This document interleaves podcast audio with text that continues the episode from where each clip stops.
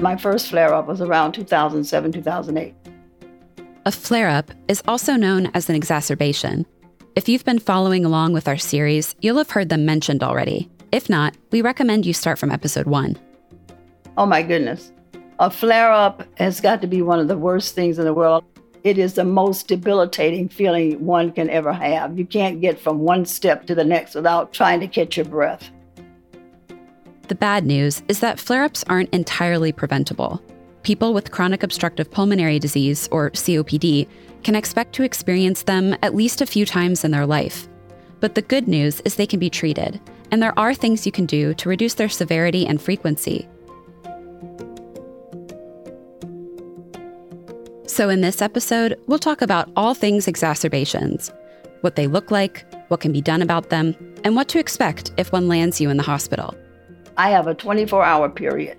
If I can't get my body opened and my airways opened in 24 hours, it's time to go to the hospital.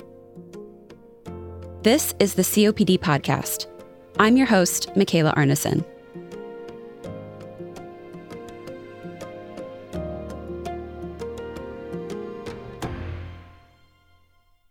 COPD exacerbation is any kind of flare up that's above your baseline symptoms. Mike Hess is a respiratory therapist. Exacerbations are usually caused by lung infections, which can be triggered by germs, viruses, and other irritants. One of those big triggers is getting a cold or flu or pneumonia. There are a lot of people who are sensitive to certain allergens, pollens, fumes, perfume, things like changes in barometric pressure or humidity. And of course, smoke particles and other pollutants can trigger lung infections, which is just one reason why people with COPD shouldn't smoke and should avoid situations where others are smoking. So, what does an exacerbation look like? It could be an increase in, in how often you're coughing. It could be an increase in how much you're bringing up, increase in shortness of breath or reduced activity tolerance. I wheeze because I have an asthma component to my COPD. It's almost like if you're trying to get air sucked through a straw. Because people experience COPD differently, there is a range of symptoms that can signal a flare up. And for some people, like Jean Rommes, symptoms can even change from episode to episode. It is a real spectrum for me, anyway. Mine can be as simple as I'm going to cough more than I usually do. But if all of a sudden I'm starting to cough and I can feel that postnasal drip just sort of going right down the back of your throat, those things lead up to the change in the color of the mucus.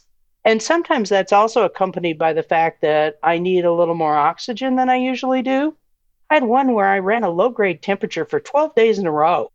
Each exacerbation can look a little bit different. Listen to your body, listen to your gut instinct. Don't be concerned about being the person that cries wolf. The earlier we catch a lot of these things, the easier they are to treat. There are a few dangerous warning signs which should prompt you to call emergency services immediately. These include confusion, disorientation, slurring of speech, blue color in lips or fingers, chest pain, or shortness of breath so severe that you can't talk. But as Mike said, if you're at all concerned or have any questions, talk to your qualified healthcare provider. Don't rely on what you hear on this podcast. It is not a substitute for formal medical advice, diagnosis, or treatment. This show serves to provide information because knowledge is power.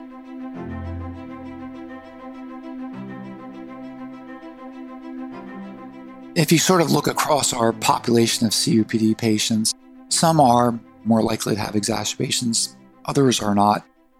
That's Dr. David Mannino, a pulmonologist, and he says that while no one is immune to flare ups, some people seem to have more of them than others. It's not totally clear why, but one thing is for sure. Certainly, one of the biggest predictors of future exacerbations is a history of recent exacerbations. That's why we tend to treat these more aggressively. Aggressive treatment is important because flare ups can have a cumulative impact and reduce lung function over time. We talked about medications in episode two with another pulmonologist, Dr. Mina Persida.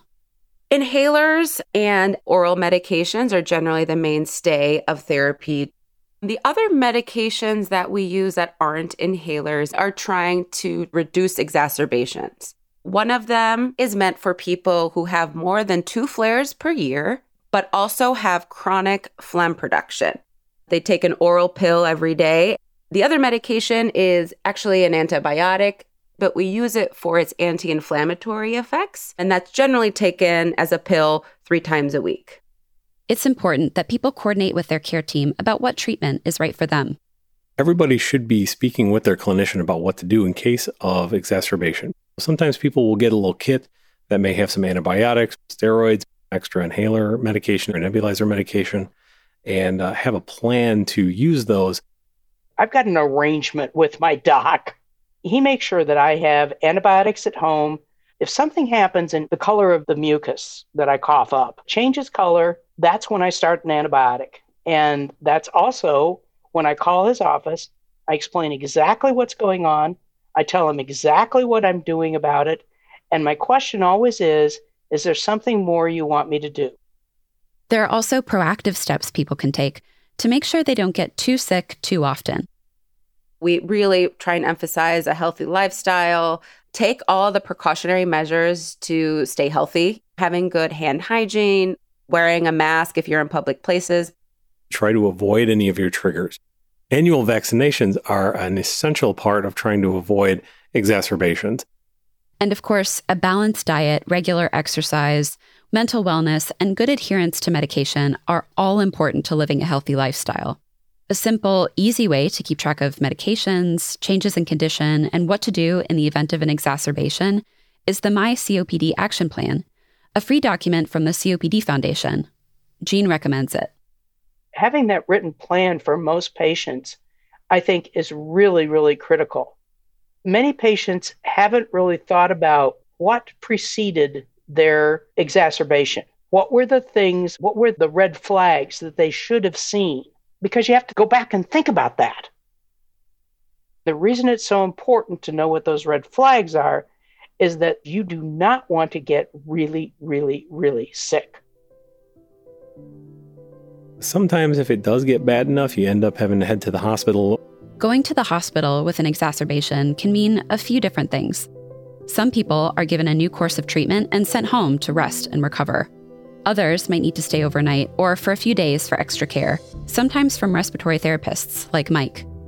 The birthplace of respiratory therapy was really the polio epidemic, where we were helping folks who were stuck in the iron lungs, making sure that they were breathing properly. Uh, and then we eventually grew into a lot of other therapies, providing oxygen to folks throughout the hospital, nebulizer medications, eventually mechanical ventilators, where you might have the tube down your throat and the machine helping you breathe. Oxygen therapy gives people who are struggling to breathe a little extra oxygen, and it's commonly prescribed to treat an exacerbation. We talked about it in episode 3 with Dr. Persida, but to recap, oxygen usually comes in a tank, and it can be delivered through a face mask or a little hose that sits in the nostrils called a nasal cannula. There is also what we'd call non invasive therapy, which is really like a breathing machine. Breathing machines help keep your airways open and make it easier for your lungs to work. There are two main kinds a BiPAP, which is actually a trademarked name by Philips Respironics in the US, and a CPAP. A BiPAP has two pressure settings one when you're breathing in and one when you're breathing out to make sure that you're moving air appropriately a CPAP machine, there's just one pressure that the patient is experiencing, and that is making sure that the airways stay open. BiPAP and CPAP machines use a mask that fits over your nose and mouth. But as Mike said, sometimes people temporarily need mechanical ventilation. A tube is inserted through the mouth or nose directly into the lungs, and a provider will prescribe medication to help the person relax and sleep.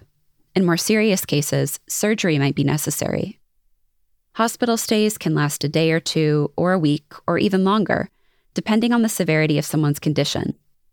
The COPD Foundation recommends that you always bring an updated list of your medications and allergies, the name and contact information of someone you trust to help make decisions, and a copy of your living will or medical power of attorney. Let's fast forward to when you're feeling better and ready to go home. What's next? For many people, they go in the hospital and they've got a routine of medications that they're using, and the hospital puts them on something else.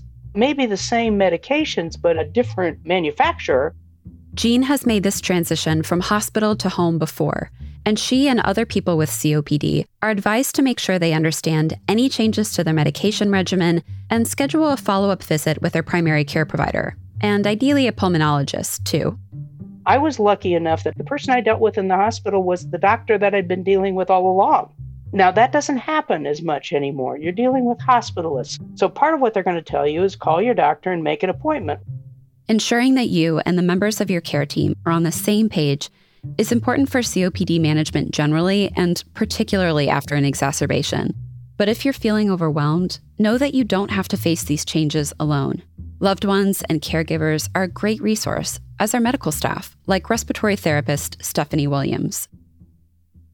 Now, a lot of hospitals have transition teams that will help the person get all the equipment they need at home, teach them how to use their medications, when to use their medications, how to utilize oxygen and manage their COPD so that they don't end up coming right back to the hospital with another flare up.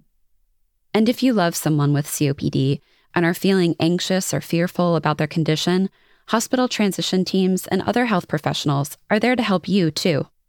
If you recognize in yourself that you can't do it all, what a brave thing to say. Caregivers do bear a lot of responsibility and a lot of stress and they need somewhere where they can also share those feelings. There's no shame in getting help. Support groups like COPD 360 Social, run by the COPD Foundation, are open to anyone affected by COPD to talk about anything related to lung disease. More information about hospitalization and making the transition back home, including a helpful list of questions to ask your hospitalists and other providers, can be found on the COPD Foundation's website where you can also access the My COPD Action Plan. If you want to learn more about flare ups, WebMD and Healthline are trusted resources. Links to these sites and more are on our website, healthunmuted.com. And we'll also repost links from episodes two and three, where we talked more about medications and oxygen therapy. We've covered a lot in this series, from causes and symptoms to treatments and living well with lung disease and we encourage you to refer back to these episodes as you continue in your journey with COPD. This is the fifth and final episode. For now, follow and share this series and check out our website at healthunmuted.com for bonus content and updates as we add more shows about other health conditions. We'd love your input too, so please visit healthunmuted.com slash feedback to tell us what you thought of this show and what you'd like to hear next. Before we sign off, here's the final message from Jan. I want every COPDer to know they're not alone. I want them to know that they can be their own best advocate. This is not a death sentence. It's a slower pace, but that's okay. It's okay. Let's live each day that we have been given on this earth and do something positive. Thanks so much for listening. This is the COPD Podcast. This show is part of the Health Unmuted audio library by Mission Based Media and was created in collaboration with the COPD Foundation. The COPD podcast is written, hosted, and produced by me, Michaela Arneson. Sound design is by Ivan Jurich. Our executive producer is Dan Kendall, and Chris Hemmings is our associate editor. Many thanks to Jan Cotton and Jean Rommes for sharing their personal experiences with COPD, and to our guest experts, Mike Hess, Dr. David Mannino, Dr. Mina Perzida, and Stephanie Williams, for sharing their medical expertise.